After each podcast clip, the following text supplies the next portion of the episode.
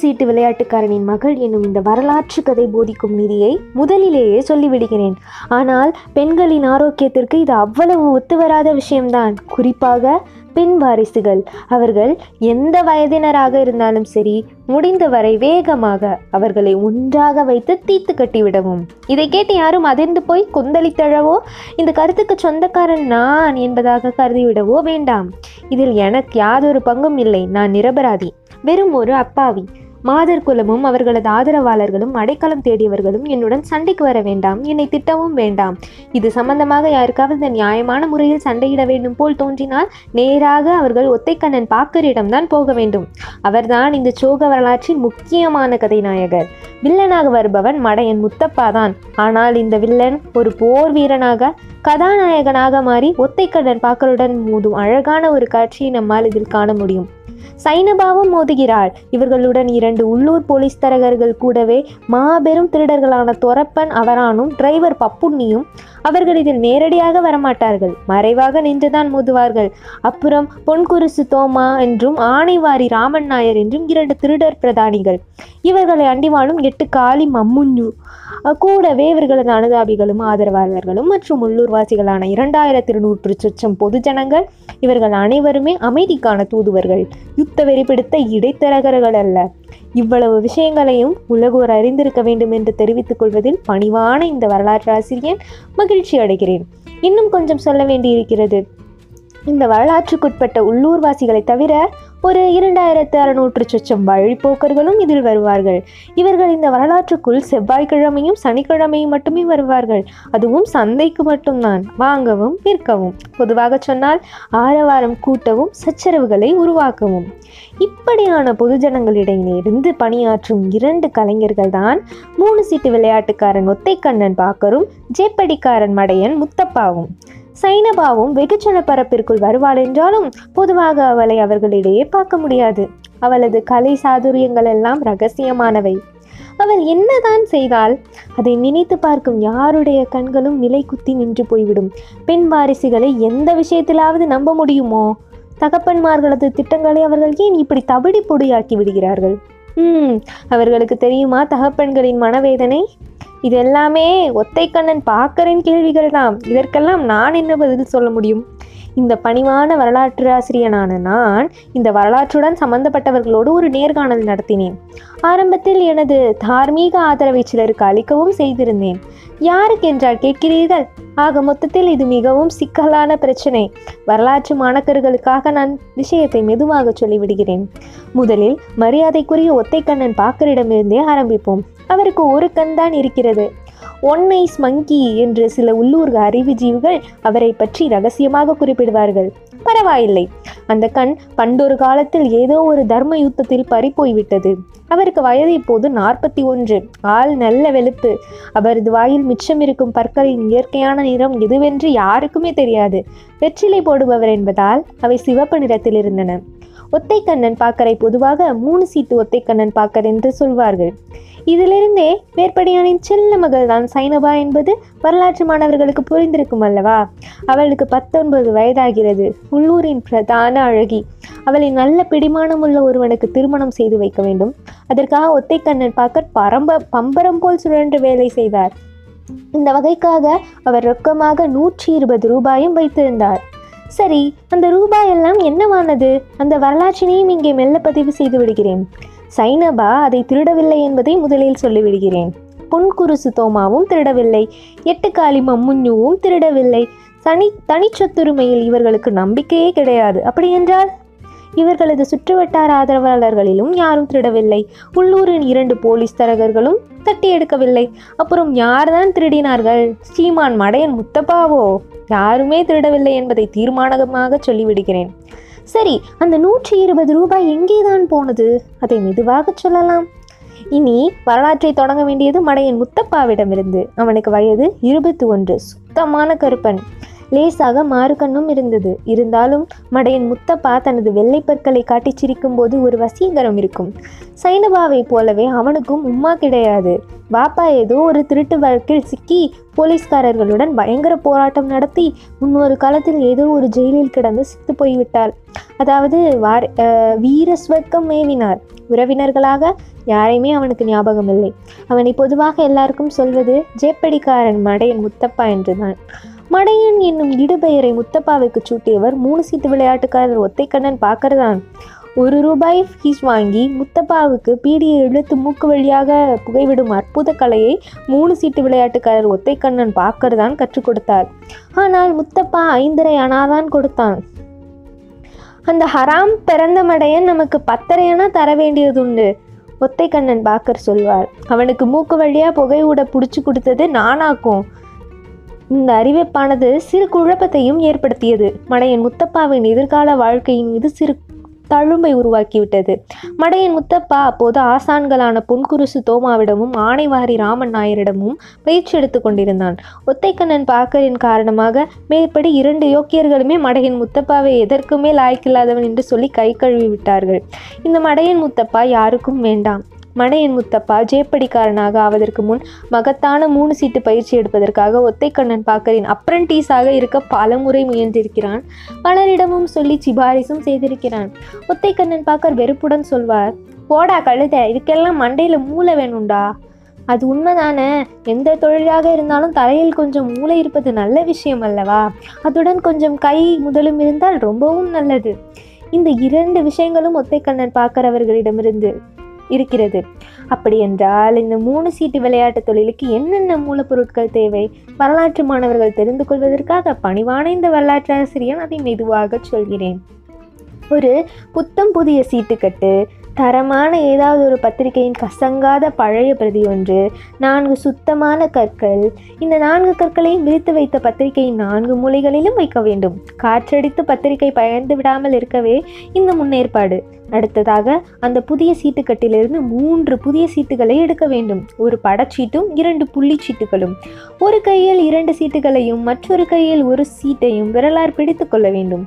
பொது ஜனங்களுக்கு நன்றாக தெரியும்படியாக படச்சீட்டை மேலே இருக்கும்படி வைத்துக் கொள்ள வேண்டும். அடுத்ததாக நமது நேர்மையை வெளிப்படுத்திவிட்டு இந்த உலகத்தை நோக்கி மும்முரமான சில கோஷங்களை முன்வைக்க வேண்டும். அதாவது இப்படி ஆங் வை ராஜாவை ஒன்று வச்சா ரெண்டு ரெண்டு வச்சா நாலு படத்தில் வச்சா நீங்களே எடுத்துக்கலாம் புள்ளியில் வச்சா நமக்கு. ஆ பார்த்து வை இது மாயமும் மந்திரஜாலமும் இல்லை. ஆ வைக்கலாம் ராஜா யாரும் வைக்கலாம் நல்லா பார்த்தே வைக்கலாம். இப்படி சொல்லிவிட்டு மூன்று சீட்டுகளையும் விற்றென்று காகிதத்தில் கவிழ்த்து போட வேண்டும். முதலில் கீழே விழுவது படச்சீட்டாகவும் இருக்கலாம் புள்ளி சீட்டாகவும் இருக்கலாம். இதையெல்லாம் கவனிக்க வேண்டியது புரட்சி உந்துதல் மிக்க பொதுஜனங்களின் கடமை. பொதுஜனங்கள் இதை கவனிக்கவும் செய்வார்கள். என்னதான் இருந்தாலும் ஒன்று வைத்து இரண்டு வாங்கும் விருப்பமில்லாத பொதுஜனங்கள் இருப்பார்களோ? அவர்கள் காசு வைப்பார்கள் அணா வைப்பார்கள் ரூபாய் வைப்பார்கள். ஐந்து ரூபாய் தாளும் பத்து ரூபாய் தாளும் வைக்கும் பொதுஜனங்களும் உண்டு. ஆனால் சீட்டை நிமிர்த்த போதும் தான் தெரியும் பொதுஜனங்கள் பணத்தை புள்ளிச்சீட்டில் வைத்திருப்பார்கள். ஒத்தைக்கண்ணன் பாக்கர் பணத்தை எல்லாம் எடுத்துக்கொள்வார். இந்த பணத்திலிருந்து சந்தை கூடும் போதெல்லாம் வெளிநாட்டு அரசாங்க ஆட்களான உள்ளூர் போலீஸ் தரகர்களுக்கு போய் சேர வேண்டியது இரண்டு ரூபாய். இப்படியாக போர்க்குணம் படைத்த பொதுஜனங்கள் தோற்பார்கள். ஒத்தைக்கண்ணன் பாக்கர் வெற்றி பெறுவார். ஒவ்வொரு விளையாட்டுமே இப்படி முடிந்து கொண்டிருந்தால் பொதுஜனங்கள் அவரை உற்சாகப்படுத்தி கொண்டா இருப்பார்கள். ஜனங்கள் என்ன சுத்த மடக்கழுதைகளா? அப்படி இல்லை என்று நிரூபணம் செய்வதற்காக ஒத்தைக்கண்ணன் பாக்கர் கைவசம் ஒரு நாகாசு வேலை வைத்திருந்தார். பத்தில் ஒன்றல்ல ஆறு வீதம் ஒத்தைக்கண்ணன் பாக்கர் பொதுஜனங்களை வெற்றி பெற வைத்து விடுவார். ஆனால் இப்படி வெற்றி பெறும் பொதுஜனங்கள் எப்போதுமே ஒத்தைக்கண்ணன் பாக்கரின் ஏதாவது ஒரு அப்ரண்டிஸாகவே இருப்பார்கள். இந்த ரகசியங்கள் எதையும் பொதுஜனங்கள் அறிய மாட்டார்கள். இதில் ஏதாவது ஏமாற்று வேலை இருக்கிறதா? சதி ஆலோசனை இருக்கிறதா? எதுவும் இல்லை. எல்லாமே கிளீன்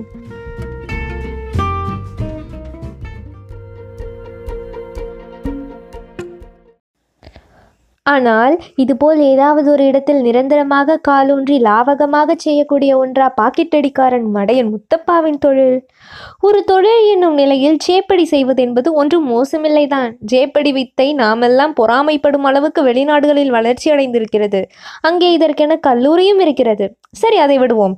இந்த தொழிலுக்கு கவனம் வேண்டும் பொறுமை வேண்டும் அப்புறம் கொஞ்சம் மூளையும் வேண்டும். மடையன் முத்தப்பாவுக்கு மூளை இருக்கிறதா? பிற மூலதனங்கள் என்றால் பொதுவாகவே ஜேப்படிக்கு மிகவும் தேவைப்படும் தேவைப்படுவது திடமான மன உறுதியும் நீண்டு மெலிந்த விரல்களும் பெரிய ஒரு சால்வையும் தான்.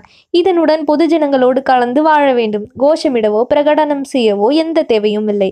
முழு அமைதி. ஆனால் சகல இடங்களிலும் கவனம் பதிந்திருக்க வேண்டும். அப்புறம் எப்போதுமே பொதுமக்களை சார்ந்திருக்க வேண்டும். தவறினால் பாக்கெட் அடிப்பது சிரமமாகிவிடும். மக்களுடன் மக்களாக கலந்து பழகாமல் ஏகாந்தமாக தந்த கோபுரத்தில் வாழ்பவர்களால் பாக்கெட் அடிக்க முடியாது. வரலாற்று மாணவர்கள் இதை நினைவில் கொள்ள வேண்டும். ஒரு நல்ல ஜேப்படிக்காரன் ஒரு நல்ல சமூக உயிரியாக வாழ வேண்டும். வாய்நாற்றத்தையோ வேர்வை நெடியையோ கண்டு கொள்ளாமல் இயன்ற அளவு கூட்டு வாழ்க்கையை மேற்கொள்ள வேண்டும். சுருக்கமாக சொல்வதானால் பொதுஜனங்களின் இன்ப துன்பங்களில் எப்போதும் பங்கு கொள்ள வேண்டும்.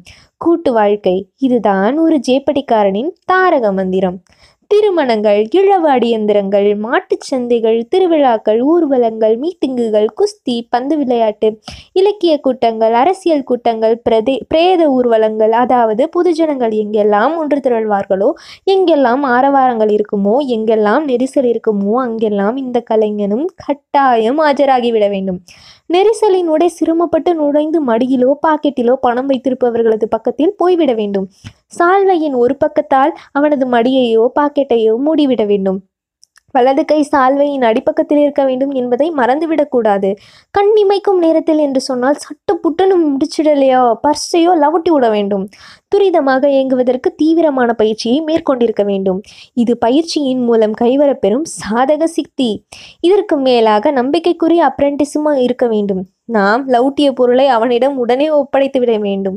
அவனும் உடனே இடத்தை காலி செய்து விட வேண்டும். இப்படியான விஷயங்களில் மடையன் முத்தப்பாவிடம் இருப்பது சற்றே நீண்ட விரல்களும் ஒரு பழைய சால்வையும் மட்டும்தான். துரதிருஷ்டவசம் என்று தான் சொல்ல வேண்டும். மடையன் முத்தப்பா மிகவும் உயரமாக இருப்பான். ஆறடி இரண்டு அங்குலம். ஆகவே எந்த கூட்டத்தில் அவன் நின்றிருந்தாலும் சரி ஆட்கள் அவனை அடையாளம் கண்டு கொள்வார்கள். மட்டுமல்ல தொலைவில் நிற்கும் பொதுஜனங்களில் ஏதாவது ஒரு பரம துரோகி சத்தமாக சொல்வான். டேய் வாழைக்குலைக்காரா உன் பக்கத்துல நிக்கிற அந்த உயரமான ஆள் திருவாளன் மடையன் முத்தப்பாவாக்கும். கவனம் மடியில இருக்கிற மடிச்சில கவனம். கலைஞர்களுக்கு கிடைக்கும் வரவேற்பை பாருங்களேன். இப்படி சத்தமாக சொல்பவர்கள் உள்ளூர்காரர்கள் அல்ல அந்நியர்கள். வந்தேரிகள் அந்நிய அரசாங்கத்தின் ஆட்கள். இப்படியான வெகுஜனங்கள் சேர்ந்து மடையன் முத்தப்பாவுக்கு எதிராக ஒரு ஐக்கிய முன்னிலையே ஸ்தாபித்து விட்டார்கள். பொதுவாக இது போன்ற சந்தர்ப்பங்களில் அரசியல்வாதிகள் சொல்வது போல் மடையன் முத்தப்பா அந்த மக்களை இடைத்தரகர்கள் என்றோ பிற்போக்குவாதிகள் என்றோ சொல்லி ஆட்சேபிக்க மாட்டான். லேசான புன்சிரிப்பை ஒன்றை உதிர்ப்பான். அப்பாவித்தனமான ஒரு குறுநகை. யாராக இருந்தாலும் இதில் விழுந்து விடுவார்கள் ஆனால் போலீஸ் தரகர்களிடம் இது செல்லுபடியாகுமா? ஒவ்வொரு முறை சந்தை கூடும்போது அவனிடமிருந்து அவர்களுக்கு கிடைக்க வேண்டிய தொகை ஒரு ரூபாய். உள்ளூர்காரர்கள் இதற்கு எதிராக இருந்தார்கள். அவர்கள் நியாயவாதிகள். அந்நிய அரசாங்கத்தின் ஆட்களான போலீஸ்காரர்கள் உள்ளூர்காரர்களுக்கு தேவையில்லை. ஆனால் போலீஸ் கிடைக்க வேண்டியது அவர்களுக்கு கிடைக்க வேண்டும். ஆனால் அதுக்கான வழி முத்தப்பாவும் வேலை செய்யத்தான் செய்கிறான். எதுவுமே கிடைப்பதில்லை. இதை சொன்னால் அந்த போலீஸ் தரகர்கள் ஒப்புக்கொள்வார்களோ?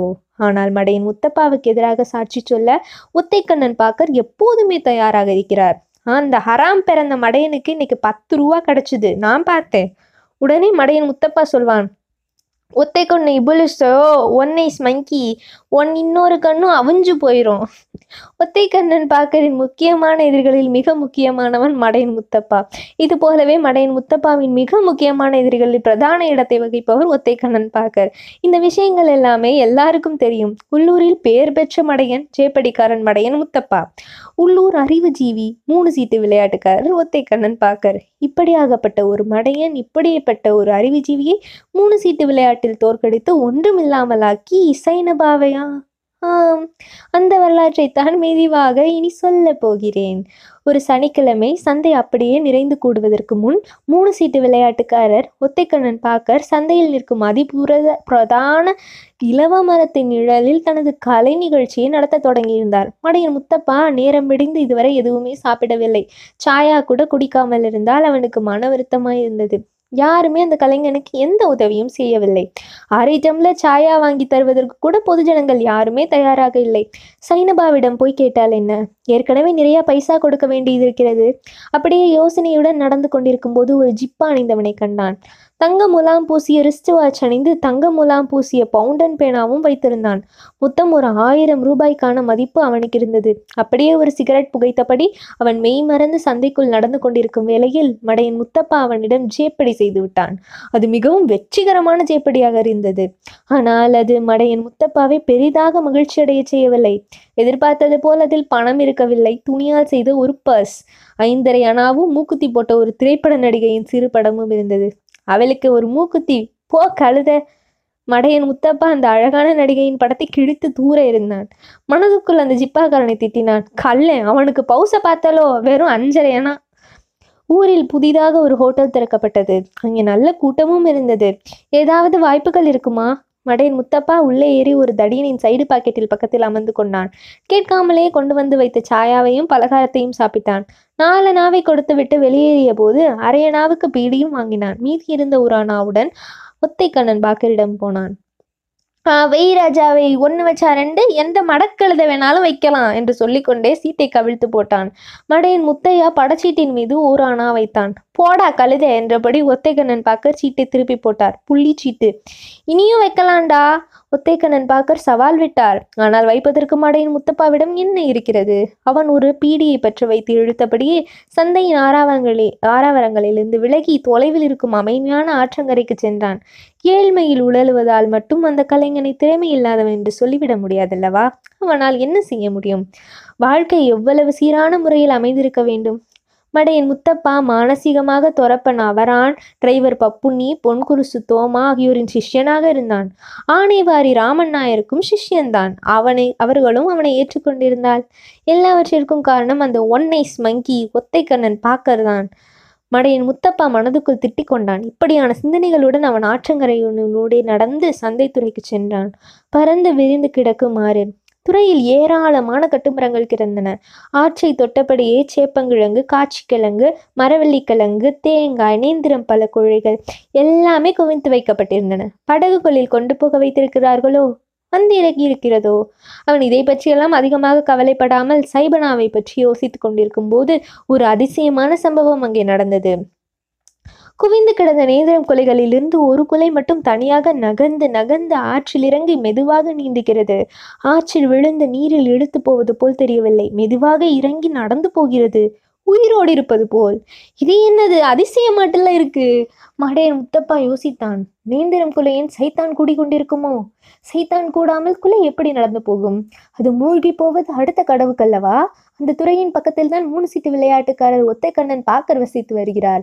அந்த துறைக்கும் சந்தை துறைக்கும் இடையே ஆற்றில் சாய்ந்தபடியே நிறைய மரங்கள் கூட்டமாக நின்றிருந்தன. அதிகமும் இலவ மரங்கள் தான் எல்லாமாக சேர்ந்து பச்சை நிறத்தில் பந்தல் கட்டி மறந்தது போல் வளர்ந்து நின்றிருந்தன. பரிசலில் ஆண்களும் பெண்களும் பொருட்களுடன் அக்கறைக்கும் இக்கரைக்குமாக போய் வந்து கொண்டிருந்தார்கள். துறையிலும் ஆட்கள் நின்றிருந்தார்கள். நகர்ந்து நகர்ந்து மெல்ல ஊர்ந்து போய் கொண்டிருக்கும் நேந்திரம் குலையை யாருமே பார்க்கவில்லை. அந்த குலை மூழ்கியும் நீந்தியும் போய் அடுத்த கரையில் ஏறப்போகும் அந்த அற்புத காட்சியை காண்பதற்காக மடையன் முத்தப்பா இலவ மரக்கூட்டங்களின் இடையினூடே அங்கே போகும்போது மற்றும் ஒரு ஆச்சரியம். மூணு சீட்டு விளையாட்டுக்காரரின் அருமை மகளாகிய அழகி சைனஃபா பளிச்சிடும் எவ்வனங்களுடன் குனிந்தவாறு நின்று கொண்டிருக்கிறாள். உடைகளெல்லாம் நனைந்து உடம்போடு ஒட்டி கிடந்தன. அழகான காட்சிதான். அவள் ஏதோ கயிற்றை பிடித்து இழுப்பது போல் நின்று கொண்டிருந்தாள். கொஞ்ச நேரத்திற்குள் அவள் அந்த பெரிய நேந்திரம் குலையை ஆற்றிலிருந்து தூக்கி எடுத்தாள். அடியே உள்ளங்கவர் கள்ளி! அந்த குலையில் ஒரு பெரிய தூண்டில் கொக்கி. மடையன் முத்தப்பாவுக்கு விஷயம் தெளிவாக புரிந்து போனது. மிக நீளமான சரடின் முலையில் தூண்டில் மெல்ல மூழ்கி போய் படகுகளின் மறைவிலிருந்து வாழைக்குலையின் தூண்டிலை சொருக வேண்டியது. பிறகு திரும்ப மூழ்கி வந்து மெதுவாக மிக மெதுவாக சரடை இழுக்க வேண்டியது. மடையன் முத்தப்பாவுக்கு ஏனோ மனதில் ஓரத்தில் ஒரு வருத்தம் உருவானது. ஆண்கள் திருடவோ வழிப்பறி செய்யவோ தீவட்டி கொள்ளையிடவோ செய்வதில் தவறொன்றுமில்லை. கலையம்சம் நிறைந்த காரியங்கள் தான் ஆனால் இவற்றை பெண்கள் செய்வது என்பது ஏனோ மடையின் முத்தப்பாவுக்கு அது அவ்வளவு சரியாக தோன்றவில்லை. ஏதனையும் பரிதாபமும் எளிட அவன் அப்படியே நின்று விட்டான் சைனபா வாழைக்குழையுடன் நனைந்து நீர் சொட்ட சொட்ட கரையேறினாள். இப்படி ஒருத்தன் கரையில் நிற்பான் என்ற விவரத்தை அவள் நினைத்து பார்த்ததும் இல்லை. மடையின் முத்தப்பாவை கண்டதும் வாழைக்குலை தானாகவே கீழே விழுந்தது. அவளது முகம் சிவந்தது. உடனேயே வெளிரி வெளுக்கவும் செய்தது. தலைமுடியிலிருந்து நீரை வடித்தெடுத்தவாறே அவள் குற்ற உணர்வுடன் தலை குனிந்து மடையின் முத்தப்பாவின் திருவடி முன் அப்படியே நின்றிருந்தாள். சைனஃபா மடையன் முத்தப்பா மெதுவாக அழைத்தான். அந்த குரலில் நேசமும் வேதனையும் சோகமும் எல்லாம் இழையோடி போயிருந்ததாக வரலாறு குறிப்பிடுகிறது. ஹோ என்று சைனஃபா மெல்ல முன்னகினாள் நீ செய்த இந்த வேலை நல்லதுதானா ம் இனி இப்படி செய்வியா? ம் சட்டுன்னு போய் தலையை துவட்டிட்டு முண்டும் குப்பா குப்பாயத்தையும் மாத்து. காய்ச்சல் வந்துடும் சைனபா நேந்திரம் குலையை எடுக்காமலேயே வீட்டுக்கு ஓடினாள். குலையை மடையின் முத்தப்பா எடுத்து கொண்டு போய் கொடுத்தான். வீட்டில் வைத்து சைனபா ஒரு வியாபாரம் செய்து வந்தாள். குழாய் புட்டு அப்பம் கடலைக்கறி பருப்பு வடை பழம். ஆனைவாரி ராமன் நாயர் பொன்குருசு தோமா மடையன் முத்தப்பா எட்டுக்காளி மம்முஞ்சு போன்றவர்கள் தான் அங்கே கணக்கு வைத்திருப்பவர்கள். இவ்வளவு வரலாற்றையும் மடையன் முத்தப்பா ஒப்புக்கொள்கிறான். பிறகு சைனபா எடுத்து வைத்திருந்த இடியாப்பமும் பழமும் தின்று சாயாவையும் குடித்தான். சைனபாவுக்கும் அடையன் முத்தப்பாவுக்கும் இடையிலான நட்பை பற்றி கேட்பதற்கு சைனபா எந்த பதிலும் சொல்லவில்லை. முத்தப்பா மடையன் அல்ல என்பதுதான் அவளது நியாயம். வாப்பாவெல்லாம் சும்மா அப்படி சொல்லிக்கிட்டு இருக்குதுவோ? சரி அதெல்லாம் இருக்கட்டும். மூணு சீட்டு விளையாட்டுக்காரர் ஒத்தைக்கண்ணன் பாக்கர் என்ன சொல்கிறார் என்று பார்க்கலாம். அவருக்கு சைனபாவின் மனதில் இருப்பதை பற்றியெல்லாம் ஒன்றும் தெரியாது. அதாவது சைனபாவை பற்றிய எந்த விதமான சந்தேகமும் அவரிடம் கிடையாது. செல்ல பெண் அல்லவா எப்படியாவது ஒரு ஐநூறு ரூபாய் சேர்த்து அவளது காதிலும் கழுத்திலும் ஏதாவது தங்க உருப்படி போட்டு கஞ்சிக்கு வழியுள்ள யோக்கியன் எவனுக்காவது அவளை கல்யாணம் செய்து கொடுத்து விட வேண்டும். இரவும் பகலும் அவருக்கு இதே சிந்தனைதான். கோமரி புள்ள வீடு நிறைந்தல்லவா நிற்கிறார். ஏதாவது நல்ல பையனை கண்டுபிடிக்க வேண்டும். இதே சிந்தனையுடன் ஒரு நாள் ஒத்தைக்கண்ணன் பாக்கர் சந்தை முடிந்த பிறகு கொஞ்சம் மரவள்ளி கிழங்கும் உப்பும் மிளகாயும் போட்டு கட்டு வெற்றிலையும் கொஞ்சம் கருவாடும் வாங்கி கொண்டு வீட்டிற்கு சென்றார். அப்போது வீட்டில் ஒத்தைக்கண்ணன் பாக்கரை அதிரி அதிர்ச்சியடைய செய்து விட்டது அந்த காட்சி. சைனபாவின் மடியில் மடையின் முத்தப்பா தலை சாய்த்து சுகமாக படுத்திருக்கிறான். ஒரு தந்தையின் நெஞ்சகம் தகர்ந்து போக இதைவிட வேற என்ன வேண்டும்? உள்ளூரின் பிரதான மடையன் பாக்கெட்டடிக்காரன் கருப்பன் மாறுகண்ணன். அவன் தனது சீமந்த புத்திரியின் மடியில் தலை வைத்து படுத்திருக்கிறான். இந்த காட்சி எந்த தகப்பனுக்குமே அவ்வளவு உவப்பாக தோன்ற முடியாது. தோன்றுமா? வாப்பா! என்றபடியே சைனஃபா அலறி புடைத்து விழுந்தாள் மடையன் முத்தப்பா வெள்ளை பற்களை காட்டி அதிகபட்சம் வசீகரமாக சிரித்தான். ஒத்தைக்கண்ணன் பாகரின் கண்கள் சிவந்தன. அவன் ஒரு பெரிய மரவழி கிழங்கு எடுத்து மடையின் முத்தப்பாவின் நெஞ்சை குறிப்பார்த்து ஒரு எரி வைத்தார் முத்தப்பாவுக்கு பயங்கரமாக வலித்ததென்றாலும் வெள்ளந்தியான அந்த சிரிப்பை மாற்றாமல் கிழங்கை எடுத்து ஒடித்து பற்களால் தோலை உரித்து கரமுறாவென்று கடித்து அமைதியாக தின்றான். பிறகு மகிழ்ச்சியுடன் சொன்னான் மாமா நான் சைனபாவை கல்யாணம் செய்ய போறேன். இரண்டு பயங்கரமான சவால்கள் அந்த அறிவிப்பினுள் புதிந்திருந்தன. பொதுவாகவே மாமா என்று கூப்பிடுவது அம்மாவின் சகோதரர்களைத்தான் அல்லது மனைவியின் அப்பாவை. மடையின் முத்தப்பா பாக்கரின் எந்த சகோதரியின் மகனும் அல்ல மகளுடைய கணவனும் அல்ல. இந்நிலையில் மாமாவென்று கூப்பிட்டது அது போகட்டும். சைனபாவை கல்யாணம் செய்ய போகிறேன் என்று வேறு சொல்கிறான். தயவு செய்து சைனபாவை கட்டித்தாருங்கள் என்று கூட அல்ல கட்டப் போகிறேன் என்று. ஓகோ டேய் கல்ல ஹராமி நீ என் கண்ணு முன்னாலேருந்து முதல்ல வெளியே இறங்குடா. மடையன் முத்தப்பா அதை கண்டுகொள்ளவே இல்லை.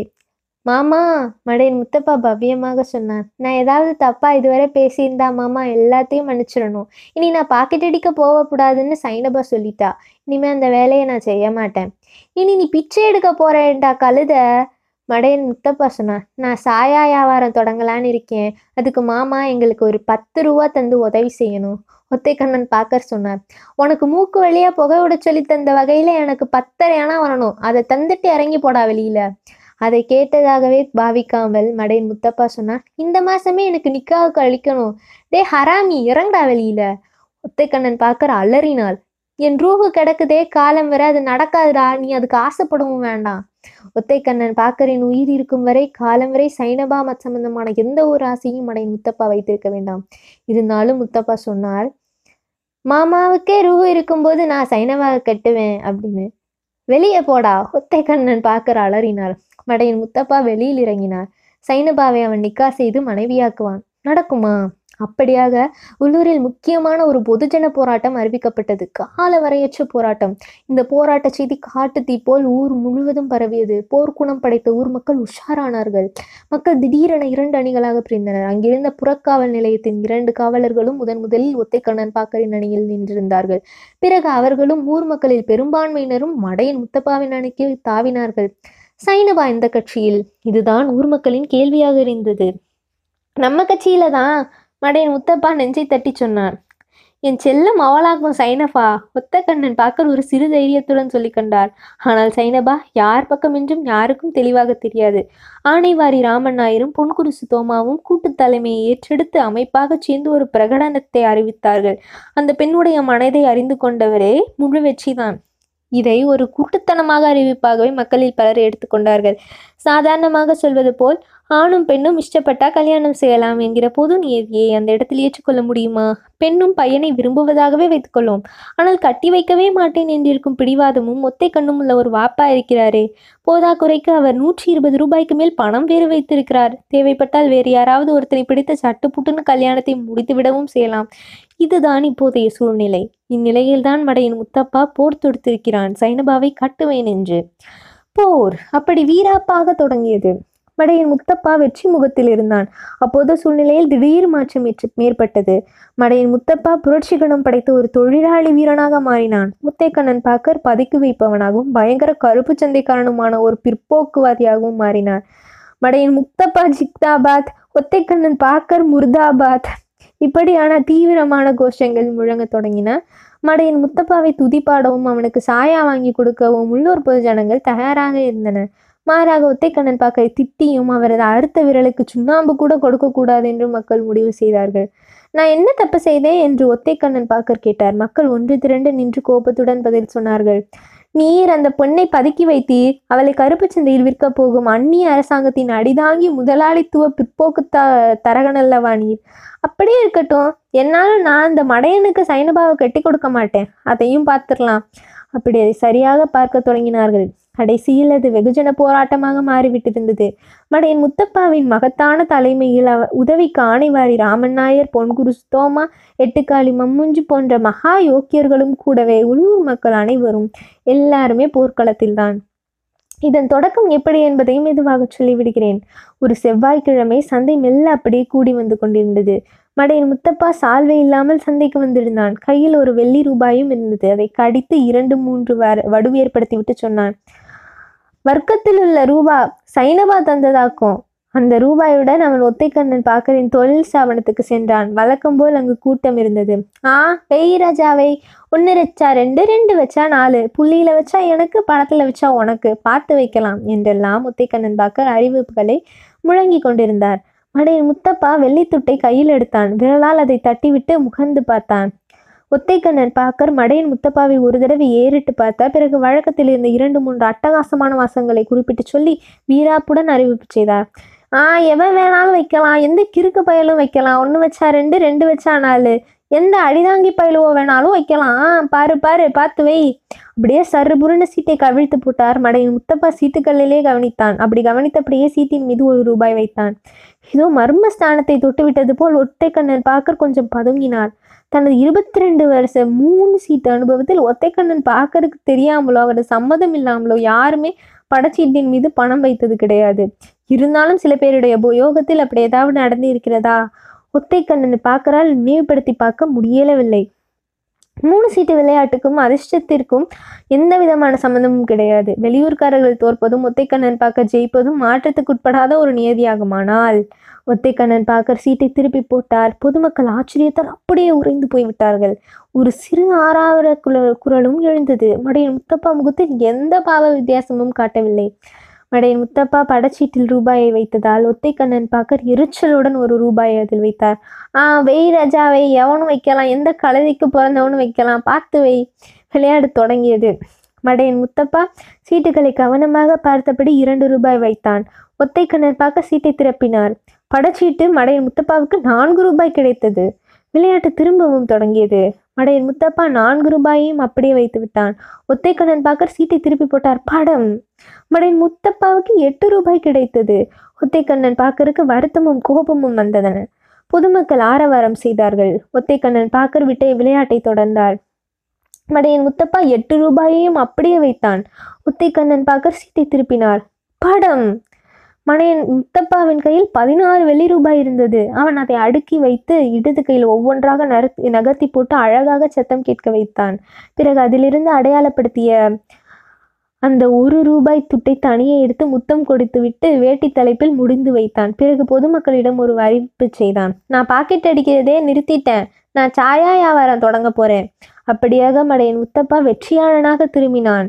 ஆனைவாரி ராமன் நாயர் பொன் குருசு தோமா எட்டுக்காளி மண்மின்னு போன்ற கலைஞர்களும் கூடவே போராட்ட குணம் கொண்ட பொதுமக்களில் நிறைய பேரும் அவனை பின்தொடர்ந்தார்கள்.